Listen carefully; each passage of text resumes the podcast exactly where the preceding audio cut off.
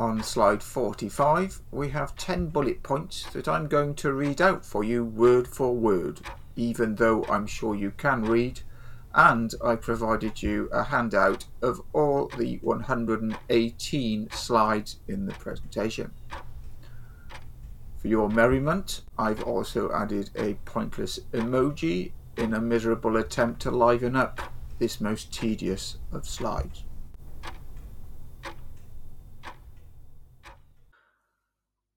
Death by PowerPoint, nothing worse. Poor presentations have ruined many a training event and can suck the life out of the learning in a lesson.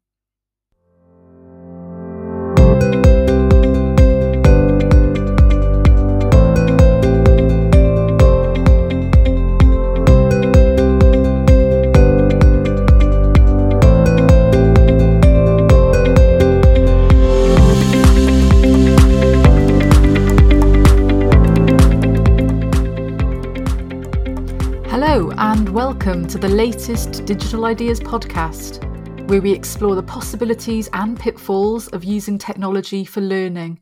I'm Lee, the digital content design developer for Coleg Gwent, and I'm joined by Glyn Rogers, the digital teaching lead here for the college. PowerPoint sometimes gets a bad rap. In this episode, we re-evaluate PowerPoint. Should it still be the go-to tool for presentations? Has it moved on with new features and functions? We'll explore some recent developments that can take presentations to the next level. So come on then, Lee, get it off your chest. You must have some pet peeves in your expertise when it comes to presentations. What are your real traumas then? Oh god, that that intro there brought back quite a lot of trauma, presentation trauma for me. Just off the top of my head, I've got like a bit of a list, a hall of shame for my instant turn offs when it comes to PowerPoint or presentations. All right. I'm just gonna let it. I'm just gonna let it out, Glyn. Okay. just get it out um, there. Get it out there. Come on now. It'd be good therapy for you.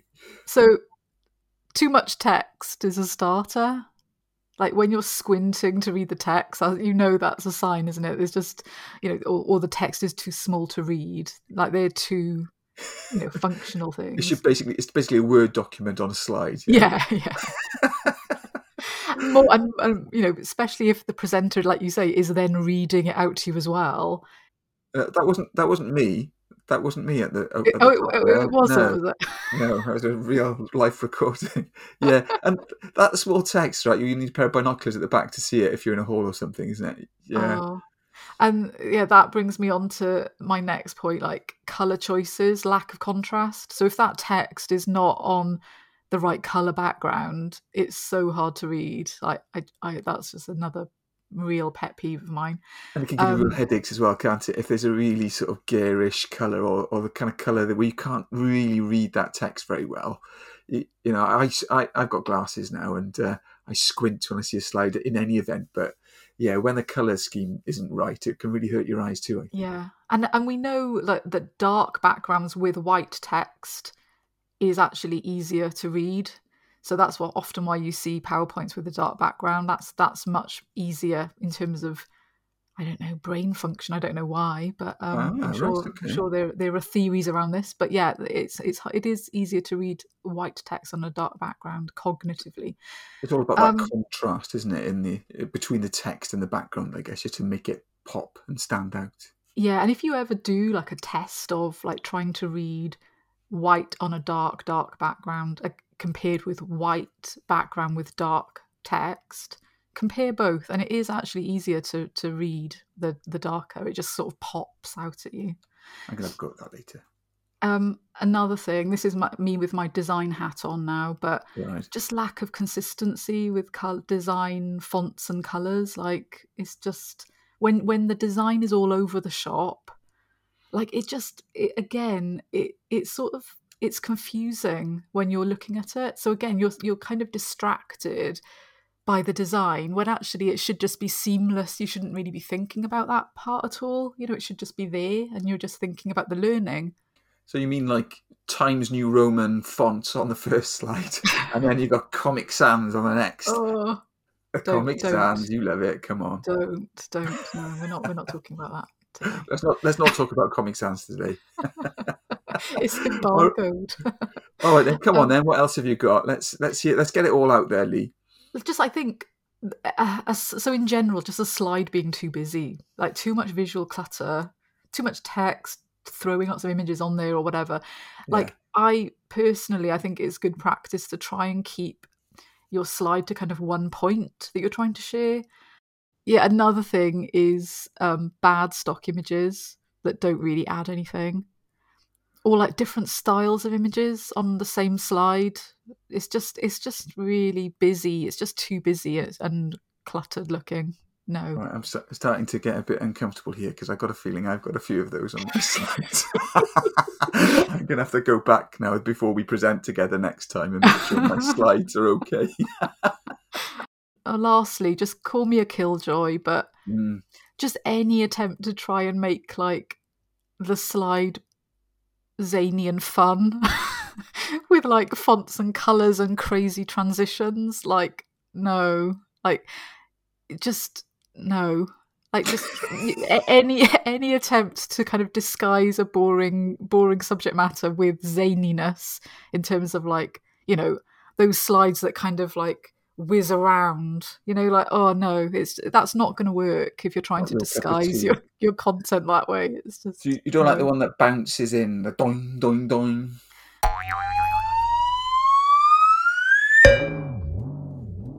Like no. Well, Just I have to say, I think uh, you know I've been uh, I sort of started on the blackboard right as a teacher, moved on to the overhead projector, then started using PowerPoint, and then started teaching the learners how to use PowerPoint. And I've seen some crackers from learners as well. Oh, All of the above, you know. uh, oh my goodness! And the bullet points. There used to be an animation on PowerPoint where the words would come in one letter at a time and it would make like a machine gun oh, noise as it came in. Yeah. Oh, and we I, I, used to try and encourage the learners to present. So you can can you imagine when they use that animation, it would take about twenty minutes for each slide to transition. That reminds me, Glyn, of that Jurassic Park quote from um, Jeff Goldblum I think that came out in 92, if I remember. Well, it, it says the scientists were so preoccupied with whether or not they could that they didn't stop to think if they should. So, yeah, those PowerPoint creators were like so busy doing those crazy transitions, like with things pinging around the screen. Yeah. They, they should have stopped to think there, shouldn't they?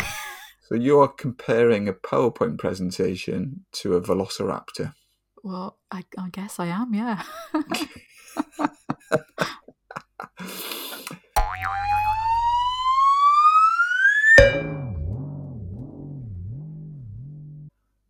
Lee, I agree with you. Everything you say, I hear, and I think you're completely valid in what you're talking about. But here's the thing, right? I don't think we should be blaming PowerPoint for those sins, right? I don't think they are PowerPoint's fault. I reckon. Now, stay with me now, uh, right? no, I was, going to say, Glyn, I'm I'm not convinced at this point, but yeah, carry on, carry on. Stay with me. For me, right, it's like blaming the car for some bad driving. Okay, yeah. Let, let that sink in for a minute. for me, right, I, I started teaching about 96 and I started on a blackboard and it's been a bit of a game changer, right? You can imagine like writing on a blackboard having to erase all the stuff I've done for a different lesson, but having to repeat that lesson on a Wednesday morning and a Thursday morning for different classes.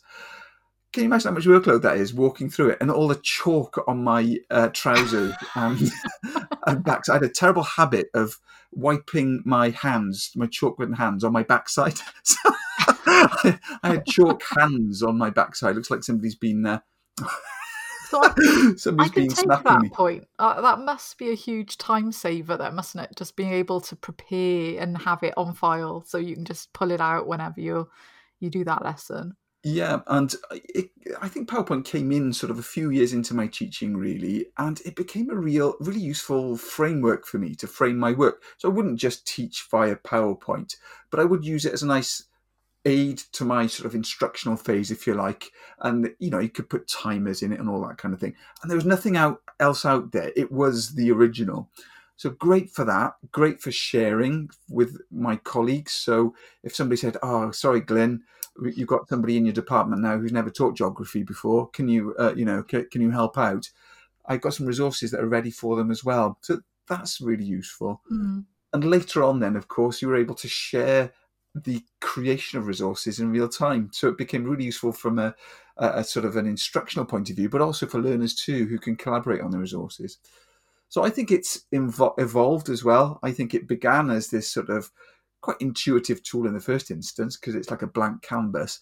But I think now the additions that Microsoft have put into it means that it's really quite an intuitive app for presenting that is really familiar and that almost everyone can use, I reckon. So the problem is that not everyone has taken the driving lessons to use PowerPoint effectively, right? So there are some bad presentation practices out there. Now, don't get me wrong, there are different software presentation uh, apps out there that we can talk about a little bit later on that are really good as well. But I think to blame the original PowerPoint for this bad driving, if you like, it is a bit unfair. So there are different things that I think that we as presenters, as, as teachers, and as learners can uh, do that can improve the text. Uh, can improve the presentation. So, I, you know, as a designer, I'd be really interested in your perspective on this. Is that the case for the the defense M'lud? for, for PowerPoint. Um, it is. I suppose it is. It is. It's it's blaming. It's it's it's not blaming the tool. It's kind of blaming the the the the poor application of the tool. I reckon. I I I can take that. I think. Um, I think the main consideration with power with with presentations or PowerPoints, which underpin all of this, is to really think about the delivery and how it will be used. Mm. Um, and this rule goes to, to be honest, for whatever presentation tool you decide to use. Um, so if a teacher is presenting and, and talking while there's lots of text on a slide, then instantly that will be too much information for the learner to take in. Um, so they'll try they'll be trying to listen to the tutor, trying to read the st- slides at the same time and look at any images perhaps on that slide. And that outcome will be sort of this cognitive overload. Um, and that's really not a very effective way of sharing information. Hold and, on and i do hold whoa hold about now. Right cognitive overload. Right I, I feel uh-huh. like uh, you've overloaded my cognitive whatever that is. What what do you mean by that lee? It's just this idea that we know that learners or or anyone looking at information can only really take on certain amounts of information at any one time. So if you're listening to someone talking about an idea, but you're also at the same time trying to read some text that they've put on the screen and maybe look at images, we know that's too much. They can't do that. And in, in, if anything, in that case, we're inhibiting learning. Whereas if if we were talking about an idea with maybe an image that explains or demonstrates that idea with some very very slim amount of text on a slide that that underpins what you're saying and not kind of um, competing with what you're saying then that's that's going to strengthen that learning instead of competing and inhibiting that that process. So just be mindful of that because i don't know if you've ever done that when you're in an audience of a presentation your tendency is to try and read but you can't read and listen at the same time. So you're trying to do two things which are just not possible. Yeah yeah. Oh that's really good to know yeah.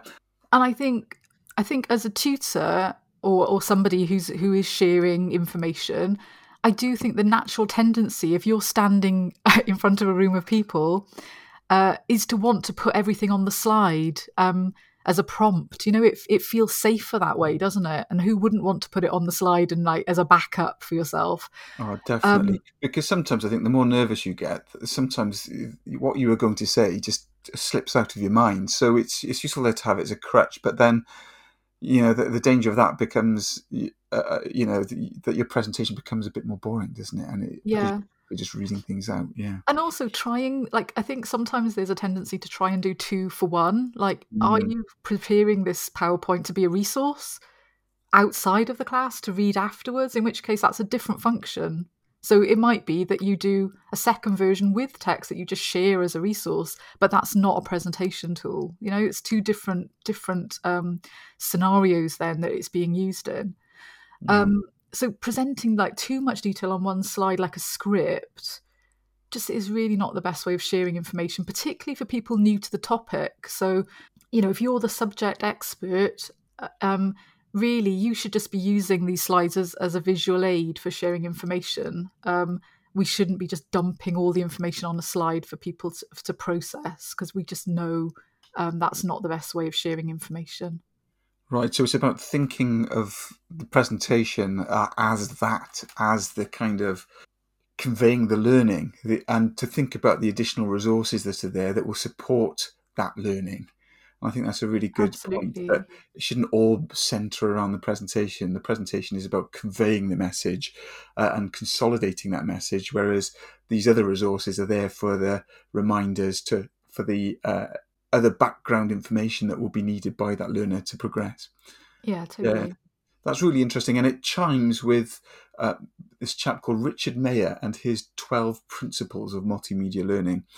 And these principles don't just apply to PowerPoint presentations, but for any type of multimedia learning. So if you're giving a learner work in a Canvas course, for example, um, they apply just as well. And the 12 of them, I'm not going to go through them right now one by one. It'll be a very long, um, long-winded podcast, but they, they do exactly correspond with what you've been talking about.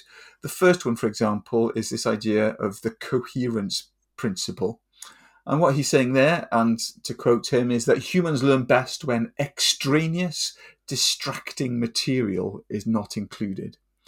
In other words, cut out the fluff and the nonsense and just keep the message as clear and crisp as possible.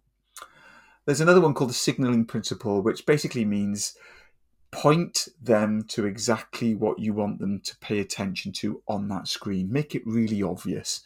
So make sure you, are highlighting the keywords in bold, but don't make everything bold, otherwise it's meaningless. And then there are the, the third principle is the redundancy principle. And this is quite an interesting one. And this suggests that humans, that people learn best with a narration and graphics, but not narration, graphics, and text. So it's not that you put all three together, that you're just reading out as we've been talking about, that you're best to have a, a description of it narrated with the graphics on your slide, and that is more effective. So there are 12 of them in total, and what I think would be great, uh, Lee, it would be for us to share um, these principles on the accompanying resource that comes with the podcast. Yeah, sure. I'll add them to the show notes so anyone can have a look. Great. So there we are. So my, my defense of PowerPoint is mainly that it's not used effectively and that perhaps these multimedia principles aren't being applied when we're using them. That said, though, there are some great alternatives to PowerPoint out there that perhaps offer something that um, PowerPoint may not. So, a few of them, I'm thinking immediately of Google Slides, which I, I used to think was a basically a kind of a rip off of PowerPoint. But there's some beautiful um, fonts and beautiful imagery and, and presentation styles on Google Slides that I like, um, e- even though I do love uh, a touch of PowerPoint. Do you have any um, go to presentation tools other than PowerPoint, Lee? I've dabbled with Genially as a presentation tool, oh, but oh, yeah. my sort of go to is um, Canva. Um, and I've noticed recently Canva have added some new functionality um, where you can appear in a video in the corner. Right. Okay. So, um, and what the the main thing, the main reason Canva is my go to is because they've got so many different templates to choose from. Yeah. And you know, we were talking about the reducing text on a slide. What I love is that each of those templates has text already on it, so it kind of does guide you towards replicating that and not putting too much on a slide. So it just kind of nudges you in that in the right direction. Um, mm, so yeah and, and, what you can do is then hit record when you're ready. Um, and it, it you you kind of appear in the corner talking through the presentation and then you have a recording of the presentation as well that you could obviously then share afterwards. So that's a nifty way then of um, you know, maybe you could add that into your canvas course as as a resource where you're you're actually talking through that presentation yeah, well, you sold me on Canva, I have to say, mainly for producing beautiful imagery, because those elements inside Canva are really nice, aren't they? And you add a presentation to that, and I think it can can really pop as well. If when you're presenting on Canva, if you press the C button, Lee, mm-hmm. confetti comes out of the presentation. Whoa! I did not know that. Well, I've learned something good today. Yeah, and another little tip for you: if you press the numbers, I think it's maybe one to nine across the top a timer will automatically appear on the top right hand side of your Canva presentation.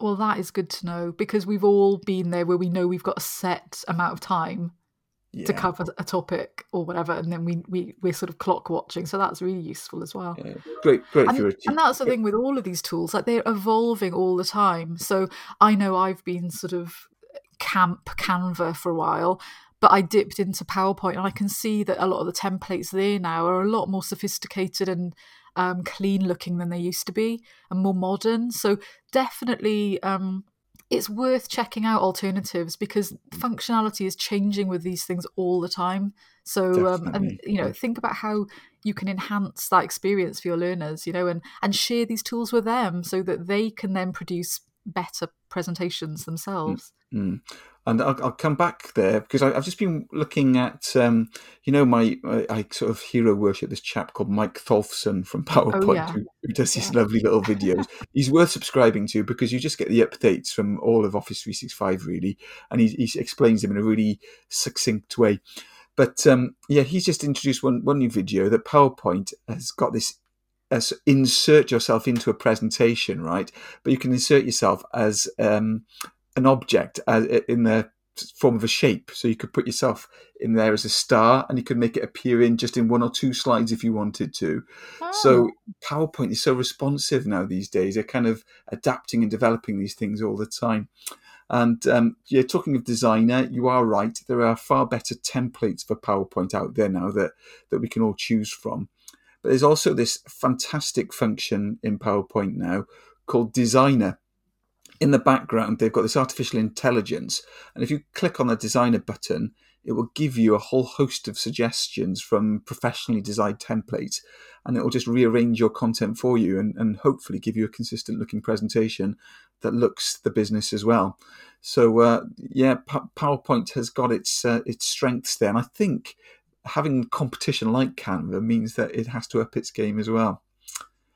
So I've got another one for you, um, and this is a blast from a couple of years ago now. It's Prezi. Do, do you remember using Prezi? Oh yes, I remember Prezi. right. Well, it's still out there, and I used to like it because you could zoom as a geography teacher, right? You could zoom in and out, and I like that idea of scale. But what do you think I'm going to say was the big problem with Prezi? Well, I know from talking to staff sometimes that it can make people feel quite seasick. Like there's almost too much of the zooming and the you know floating about and all of that which is actually quite disorientating i think sometimes for for users. Yeah and i i think that might have been a problem but i think it was it was the business uh, for a couple of years wasn't it? Everyone thought it was that going to be the breakthrough presentation tool and i really enjoyed it. But um, I, I, did present a few times and um, perhaps again, perhaps it was bad driving on my point, driving the presentation, but I, I you know, people were reaching for the um, seasickness tablets by the end. Uh, but do you know what? If I'm truthful, I haven't gone back to Prezi for a little while, so I'm I'm, I'm going to revisit it to see what else is out there. It's almost but, like we need to do a top trumps for these things, Glyn, to work out like the because not everything, not every tool is smashing it on all fronts. So it'd be quite interesting, wouldn't it, to do like a score chart of each of these tools to work out the pros and cons because there's no right or wrong with all this. It's just down to preference, isn't it?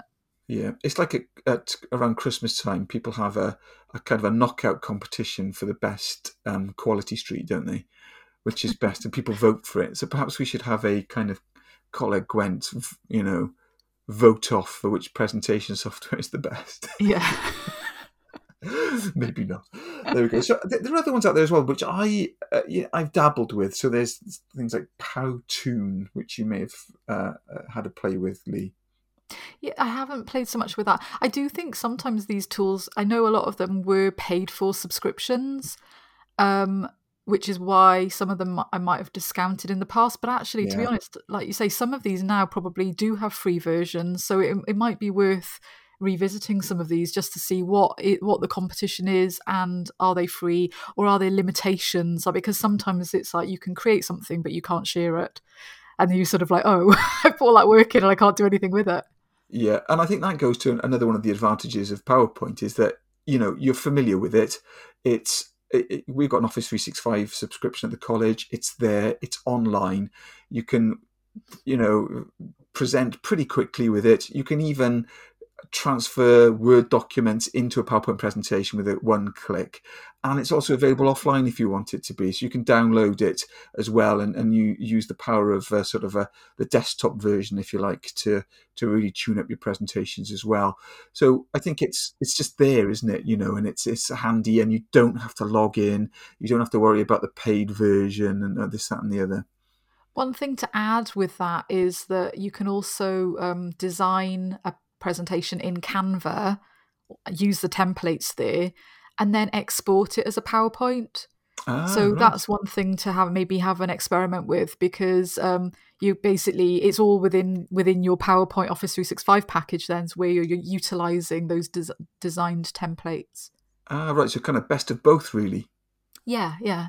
So yeah. I, hmm. I, that's something I recommend for people. You know, if they if they're less confident with design, to use the Canva templates and then just export it as a PowerPoint, and it it goes into your Office 365 then. Well, let's go back to this idea of bad driving, if you don't mind, because I, I think it's really important for for us as educators, as lecturers, if you like, to, to address it uh, as in to make sure that we're we're presenting effectively, we're modelling good practice, uh, but also to I think it's really quite important to kind of explicitly teach these skills to learners. Um, although I'm a teacher of geography, um, you know there will uh, there are opportunities for me to be able to deliver this uh, sort of, of teaching to learners, and it would be really useful to them in all sorts of different contexts. So that's something I'm, I'm keen on, and obviously some uh, le- lectures, some lessons, some courses involve presenting as part of the assessment. So helping the learners develop these skills, I think, is is one of you know should be really a, a key part of what we do in terms of the, helping the learners uh, the learners develop their digital competence. But one thing I would say about PowerPoint is they are very much alive to this idea of bad driving, and even within PowerPoint, it's a bit like the software that tells you if you're going to veer off the road. PowerPoint now has, um, in the live version, got this thing called PowerPoint Coach. Right, and what it does is if you go to slideshow and then rehearse with coach, it will give you live tips on presenting better. So, what, like a PowerPoint your... Big Brother. yeah, yeah, yeah. and it uses artificial intelligence, right? So it's kind of if you've got your camera on, it'll say, "Oh, you're a bit close to the camera there," or "You're a bit too far away." And if you're using lots of ums and ahs, um, um, um, it'll say mm, you could do with cutting those out. If you're just reading from the slide, it'll pick that up as well.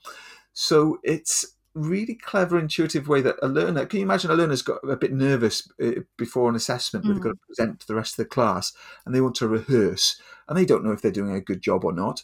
Well, this PowerPoint coach could really help them develop their presenting skills. And at the end, once you've clicked finish, you'll even get a little report that tells you your positives, how well you've done, and where you can improve as well. So even PowerPoint is trying to improve your driving as well. What do you think about that? I love it, and I I love this idea that um, building up a learner's PowerPoint or presentation skills in general it's future proofing them isn't it for the for the employment market so these are these are all transferable softer digital skills that they can they can use in the future because these tools are going to evolve over time aren't they but i think instilling this principle of you know good communication, good design, um, you know presenting ideas clearly, are all things that that that can be transferred transferred into the workplace. Well, thanks, Lee, for sharing your frustrations with presentations. So, I did feel, you find that useful? I feel like I've been through a therapy session, Glyn. Thanks for letting me get that out of my system. I should pay by the hour, shouldn't I? And thank you for letting me put the case for PowerPoint, and not to shoot the messenger, but to make sure that we all improve uh, our presentation skills, our, our skill of using these fantastic presentation tools to improve the learning experience for the learner but also to teach learners how to present more effectively themselves as well. Absolutely. It's it's all about how we use these tools. It's not the tool's fault, is it in itself? Yes, there we go. So th- that's the case for the defense for PowerPoint and, and presentation tools in general. Thanks very much for listening to this episode of the Digital Ideas podcast. Diolch yn fawr iawn i chi am wrando. Hwyl am y tro.